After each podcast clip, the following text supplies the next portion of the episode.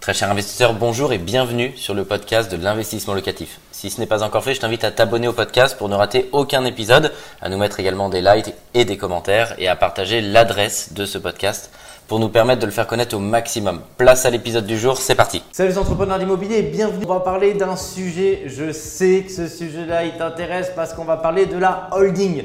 Tu dois beaucoup en entendre parler et le but du jeu c'est que je puisse te synthétiser de façon la plus simple possible bah, quels sont les avantages d'acheter en holding et les limites. Je m'appelle Mickaël Zonta, je suis le cofondateur de la société investissementlocatif.com. On accompagne chaque année des centaines de clients dans plus de 15 villes en France dans des opérations immobilières très rentables. Et j'ai eu la chance avec mon associé Manuel Ravier d'acheter beaucoup d'immobilier, que ce soit en direct, en société, en SCI. Et j'ai une holding personnelle dans laquelle je fais toujours des opérations immobilières. Donc le but du jeu, encore une fois, je ne suis pas fiscaliste. Moi, mon métier et celui que j'aime, c'est l'immobilier, c'est le terrain, c'est de monter des opérations immobilières très rentables pour nos clients, mais ça me permet de te donner un regard finalement d'utilisateur de l'holding pour te créer ce que j'appelle ton empire immobilier. Je t'ai mis les principaux avantages de détenir de l'immobilier en holding et en même temps euh, les limites pour que ce soit clair dans ta tête. Pourquoi? Parce que l'idée c'est pas de partir tout feu tout flamme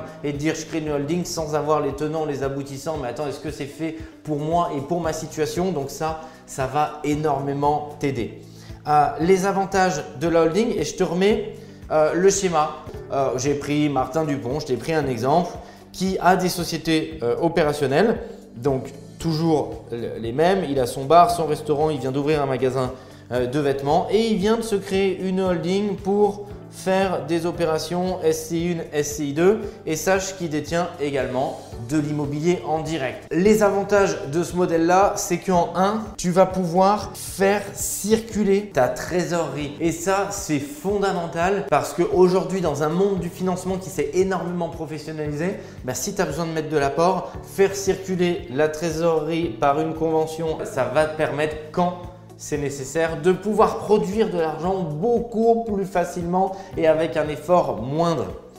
Euh, l'avantage de ta holding et d'acheter de l'immobilier, c'est que derrière, tu vas pouvoir euh, te rémunérer ou une partie de ta rémunération pourra être en dividende. Tu vas pouvoir piloter. C'est le point numéro 4 que je te mets et qui est vraiment intéressant dans ce schéma-là. C'est que l'idée, c'est que tu puisses être flexible, avoir de la flexibilité. Quand tu achètes en direct de l'immobilier, tu reçois le flux, tu donnes ton RIB à ton locataire, tu reçois le flux et c'est très bien.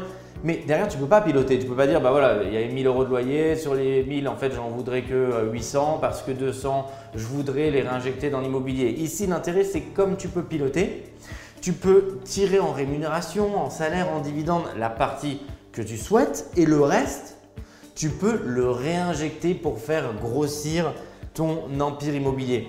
Et ce qui est intéressant ici, c'est que tant que tu ne redescends pas l'argent, eh bien, tu vas éviter la cage charge sociale et impôt sur revenu, puisque cet argent, il est au-dessus de ta tête entre le holding et par exemple l'immobilier que tu as acheté en SCI. Donc, il navigue au-dessus. Donc, tant qu'il n'est pas dans ta poche, que tu ne le descends pas, tu vas éviter cette strate euh, de charge sociale, d'impôt sur le revenu. Et donc, c'est très intéressant parce que tu as plus de pouvoir d'achat. Et c'est pour ça quand tu me dis, mais comment est-ce que tu as fait avec Manuel pour lever plus de 15 millions d'euros de dettes à deux Eh bien, on a optimisé, on a fait en sorte de produire de l'argent avec moins d'efforts et on a fait en sorte d'avoir un pouvoir d'achat plus fort. Alors, est-ce que acheter de l'immobilier depuis ce holding, c'est la formule magique, c'est la formule miracle? Déjà, souviens-toi, en termes de fiscalité, en termes de montage fiscal, il n'y a pas une formule miracle. Sinon, tout le monde achèterait de l'immobilier depuis ce holding, tout le monde achèterait en société ou tout le monde achèterait en personne physique. Faut que tu te dises, il y a une meilleure solution par investisseur, par rapport à un projet, pas pour tout le monde. Ça, ça n'existe pas. Euh, ce qu'il faut que tu te dises déjà en un, il bah, faut que tu réfléchisses au coût de structure. Le fait de détenir ta holding ici, ça veut dire qu'ici, tu as, un bilan à chaque fois. Tu as une liasse fiscale. Donc, ici, bah, ce n'est pas gratuit. Ça veut dire que l'ordre d'idée, je sais pas, ça va être 1500 euh, euh, euros. Donc, si on le fait pour acheter un studio, bah, bien évidemment, ça va pas être optimisé. Tu te rends déjà compte, c'est un petit peu avoir une deux chevaux et tu mets un moteur de Ferrari dans ta deux chevaux. Donc fais-le pour des opérations qui vont générer quand même un certain montant de chiffre d'affaires, de loyer. Euh, en deux, faut que tu te souviennes que cet argent qui est dans ta holding, il est au-dessus de ta tête. Moi, j'aime bien l'imaginer comme ça. C'est une société qui est au-dessus de ma tête. Euh, l'argent qui est investi, qui circule, il doit être dans l'intérêt de la holding.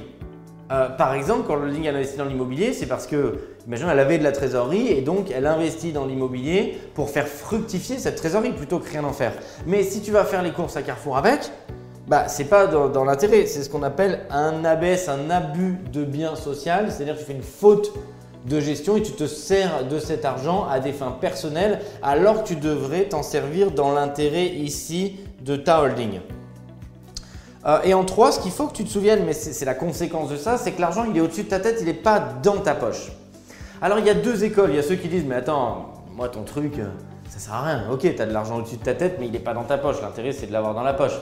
En fait, il y a une autre école qui dit bah moi je préfère avoir plus au-dessus de ma tête que moins mais dans ma poche. Donc il n'y a pas de, vérité, il n'y a pas de vérité, il n'y a pas de bonne réponse. Il faut juste que tu te dises bah, quelle est la solution pour toi et quel est le raisonnement que je t'invite à avoir. En tout cas, c'est celui que j'ai.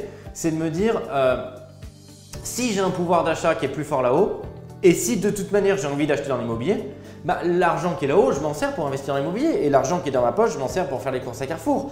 Tu n'as pas besoin d'avoir euh, tout ici ou tout ici. Dis-toi que l'argent que tu as dans la poche, bah, c'est pour oui, tes loisirs, ta vie de tous les jours, tes charges courantes. Et l'argent qui est au-dessus, tu as un pouvoir d'achat plus fort. Tu le fais fructifier donc de façon plus forte. Donc tu as un effet de levier plus fort. Donc tu, tu peux acheter plus d'immobilier, des opérations plus grosses, générer plus de cash flow. Et donc moi, c'est ça vraiment que je t'invite à avoir comme raisonnement. C'est le fait de dire voilà, l'argent que j'ai dans ma poche, pas de problème. La vie de tous les jours, l'argent que j'ai au-dessus, c'est l'argent qui est destiné à faire fructifier. Je veux investir dans une entreprise, je veux acheter de l'immobilier, je, veux faire, des placements en bourse. Bah, J'utilise cet argent parce que j'ai plus de pouvoir d'achat. Donc je vais pouvoir générer beaucoup plus. Un grand merci d'avoir suivi cet épisode jusqu'au bout. Je te donne rendez-vous pour un prochain épisode. Si ce n'est pas le cas, abonne-toi au podcast, partage-le, mets-nous un like et tu peux également retrouver plus de conseils sur YouTube avec plus de 300 vidéos gratuites.